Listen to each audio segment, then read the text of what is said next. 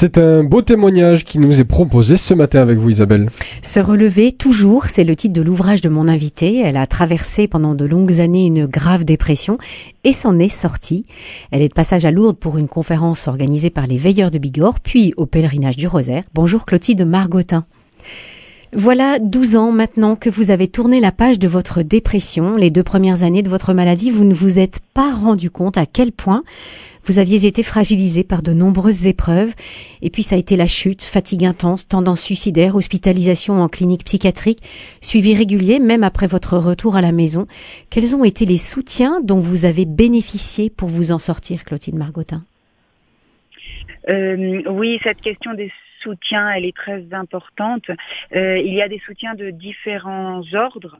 Euh, je dirais d'abord euh, le, soutien, et, c'est vraiment une grande grâce que j'ai eue, le soutien de mon mari qui a accepté que sa femme puisse être hospitalisée. Il a accepté d'assumer cela et il a accepté que les enfants soient aussi séparés de moi pendant un petit moment pour le bien-être de notre famille. Donc c'était vraiment d'abord le soutien de mon mari euh, le soutien aussi de ma famille proche qui a permis euh, une aide matérielle qui est nécessaire dans des moments comme ça. Euh, et les autres soutiens sont d'autres ordres. Je dirais qu'il y a le soutien évidemment médical. L'ordre médical est très important dans la prise en charge d'une dépression. Parce qu'on ne s'en sort pas tout seul. non, on ne peut pas s'en sortir seul. et on, ne peut pas, euh, et on va y revenir juste après, s'en sortir sans mmh. médicaments on est à un certain stade. Euh, et ensuite, évidemment, il y a l'ordre spirituel, euh, l'ordre psychologique, et, tous ces, toutes ces composantes permettent aux malades de mettre en place différents soutiens pour, pour l'en sortir durablement. Mhm. Euh, dans votre ouvrage Se relever toujours aux éditions Artege, vous confiez que votre dépression a été pour vous la maladie de la honte. Pourquoi dites-vous ça? Oui, c'est peut-être assez personnel de l'avoir ressenti comme ça, mais c'est aussi peut-être pour ça que je suis touchée de venir à Lourdes, euh, parce que euh, parce que Bernadette finalement, euh, elle, elle, avait un secret à livrer. Alors je ne suis pas du tout en train de me comparer à Bernadette, mais plutôt à cette épreuve que la famille a dû vivre et, et cette maman qui lui dit mais voyons ma fille, c'est la honte, tu nous apportes un souci avec la vision que tu as eue. Et, et je, je, je, suis touchée de venir à Lourdes parce que la maladie la dépression est une honte dans la mesure où elle vient casser une certaine image, un certain confort, un certain, un certain aussi isolement, recul qu'on aime bien, hein, vivons heureux, vivons cachés. Et il y a quelque chose là qui se dévoile et qui casse l'image de la famille où tout va bien. Hmm. Et donc c'est euh, au niveau social très compliqué de sortir, je dirais, grandi euh, d'une épreuve comme la dépression. Je ne sais pas si j'en sors grandi, mais en tout cas j'en sors décomplexé. Je n'ai pas choisi de vivre la dépression si je dois vivre un cancer ou une autre maladie de la même façon. Un autre malade ne choisit pas sa maladie. Mhm. Euh, vous, vous, me disiez que cette maladie de la honte, elle n'est, elle n'est pas éprouvée par, euh, tous les, malades euh, qui, connaissent une dépression. cette honte, elle est, due à quoi? Elle est due à une, certaine pudeur, une peur des regards des autres? comment vous la définiriez? Oui, je, je pense qu'il y a une certaine pudeur. Euh, J'ai grandi dans une famille où, où il y a un certain idéal, euh, il y a une certaine recherche aussi de, de, de, de l'image qu'on donne à l'extérieur et, c'est quelque chose qui est très bon. Euh, mais euh, à partir du moment où ça allait vraiment en conflit avec ce qui se passait vraiment à l'intérieur et peut-être surtout l'aide dont j'avais besoin, j'ai compris qu'il fallait que je renonce à cette, euh, à cette belle parure extérieure parce qu'en fait, elle, elle me faisait du mal à moi. Euh, parce que j'étais en souffrance et que je ne pouvais donc pas demander l'aide dont j'avais besoin pour moi m'en sortir. Mhm. Donc euh, je pense que c'est un mélange à la fois de pudeur, à la fois de, de volonté de donner une certaine bonne image, euh, mais on est tous tiraillés hein, avec cela. Moi-même, j'ai un compte Instagram avec la sortie du livre. bah, c'est toujours voilà, on aime bien, on aime bien que notre compte soit tout joli. je crois qu'on est tous tiraillés entre l'image qu'on donne et ce qui se passe vraiment. Mhm. Voilà.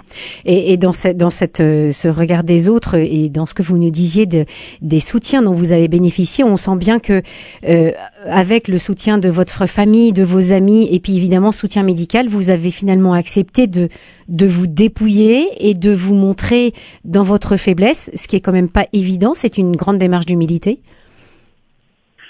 Euh, pour moi, ça a été une démarche de survie. J'ai compris que que soit euh, j'allais y perdre la vie déjà, mmh. soit euh, j'allais euh, perdre ce, ce, à quoi je tenais le plus, c'est-à-dire le lien de mon mariage, perdre mon mari, mmh. que j'aimais tant malgré malgré les souffrances qui me qui me broyaient à l'intérieur, et, et j'ai pas eu envie en fait de, de perdre ça. J'ai choisi de de j'ai choisi peut-être cette voie-là euh, de la de la de l'hospitalisation euh, non pas pour l'hospitalisation mais pour euh, le but que je recherchais à savoir pour un après meilleur.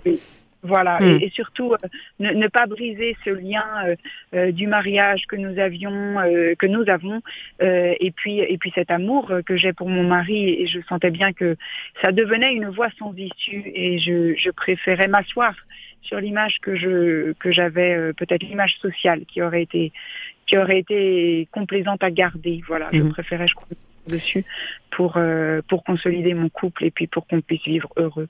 Vous vous évoquez euh, dans votre ouvrage Se relever toujours une culpabilité. pourquoi cette culpabilité et qu'est-ce qui vous en a libéré? Alors la culpabilité, je crois que c'est un des éléments de la maladie. Euh, on, a euh, au fur et à mesure des, mois, des années, un petit vélo qui se met en place où tout ce qui nous arrive, on est un peu responsable, euh, où on, est très dur avec soi, euh, on perd confiance en soi, on voit plus vraiment le réel tel qu'il est. Donc il y a une espèce de, je dirais que c'est un cercle vicieux qui nous emmène avec la maladie dans cette culpabilité. Ce qui, ce qui m'en a profondément libéré, c'est lorsque le psychiatre euh, n'était pas du tout euh, apeuré de mes dires, de mes ressentis, de ce que je vivais, et qu'il et je lui ai dit mais vous n'avez pas l'air d'être apeuré parce que je vous dis parce que quand je me confiais à mes proches, c'est vrai que j'avais il y avait les yeux écarquillés, l'affolement hein, qu'on peut comprendre. Oui, quand on ne connaît pas effectivement cette, bah cette maladie. Et le psychiatre me dit pourquoi voulez-vous que je sois apeuré C'est une maladie, je sais comment la guérir. Tout simplement. Et tout mmh. simplement. Et ça, ça a fait tomber des années, des mois de culpabilité où je me disais, c'est dans ma tête, c'est moi, c'est c'est c'est de ma faute, toutes les autres s'en sortaient pas moi. Euh, voilà, tous ces petits vélos intérieurs qui sont du poison. Et, et c'est le premier pas vers la guérison, d'accepter que c'est une maladie mais si on accepte que c'est une maladie, il faut accepter le traitement avec. Et c'est un petit peu pour ça que, j'insiste sur le fait que bah il faut voir un psychiatre, il faut parfois passer par euh, la case des médicaments et, évidemment la psychothérapie à côté. Mhm. Vous, vous évoquez à propos de la culpabilité euh, dans votre livre euh, une, une, technique en fait, une, euh, vous vous donnez une, une, bonne clé en tout cas pour euh, pour sortir de cette culpabilité. Vous dites, je décide de lister ce qui me pourrit la vie et d'y apporter des réponses claires et draconiennes. Oui, alors ça c'est c'est un travail. qui peut être un peu terrassant parce que quand on quand on commence à lister vraiment les choses qu'on a laissées euh, s'installer pendant de longs mois, de longues années. C'est pas évident d'arriver à donner une réponse. Euh, mais je vois euh, à quel point euh, ça, ça me permet d'être sur une guérison durable. Euh, puisque puisqu'il n'y a pas de rechute, puisqu'il y a vraiment une consolidation, et, et je pense que c'est salvateur de, de, passer par là. Maintenant, c'est c'est pas tout rose, c'est douloureux, euh, il y a eu, je, je, le dis en une phrase dans notre livre, je dis, nous avons constaté que cette maison avait trop de mauvais souvenirs et nous la vendons. Ah oui. euh, ça tient une phrase, inutile de vous dire que ça n'a pas été euh, sans larmes, mm. euh, sans discussion, sans, sans, douleur. Oui, pour qu'il y ait un avant et un après. Vous êtes aujourd'hui maman de cinq enfants, vous êtes journaliste chez nos confrères de RCF Haute-Savoie et vous êtes guérie. Vous parlez d'une traversée physique et spirituelle de votre dépression. Comment votre foi vous a-t-elle soutenue euh, tout au long de cette épreuve, Clotilde Margotin? Alors j'ai j'ai eu la, la grâce immense de ne pas douter euh, de, de, mes soutiens au ciel et de ne pas douter de l'existence de Dieu. ça a été pour moi vraiment une pierre d'angle importante. la foi m'a donné l'envie, l'espérance, le courage d'avancer j'aime à dire qu'on n'est pas seul sur cette terre, on est vraiment relié avec ceux qui sont au ciel. Euh, et je me suis de fait beaucoup euh, retrouvée et rapprochée dans la figure du Christ souffrant. Euh, c'était pas la porte d'entrée de ma foi puisque moi j'ai quand même grandi avec la foi donc c'était plutôt une image un peu d'épinal où, où, la vie familiale ressemblait à la vie de Nazareth où tout était fluide et en paix euh, mais cette épreuve m'a rapproché du Christ souffrant, euh, mal connu, mal, euh, mal accueilli, un peu jugé.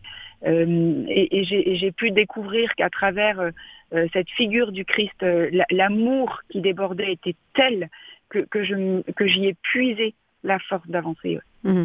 Est-ce que vous diriez que vous avez expérimenté une forme de prière du pauvre? Tout à fait. Il y a vraiment beaucoup de moments où j'étais pas du tout en mesure ni de, de faire des pèlerinages, parce que moi j'ai une foi qui passe par les pieds, j'aime beaucoup aller marcher.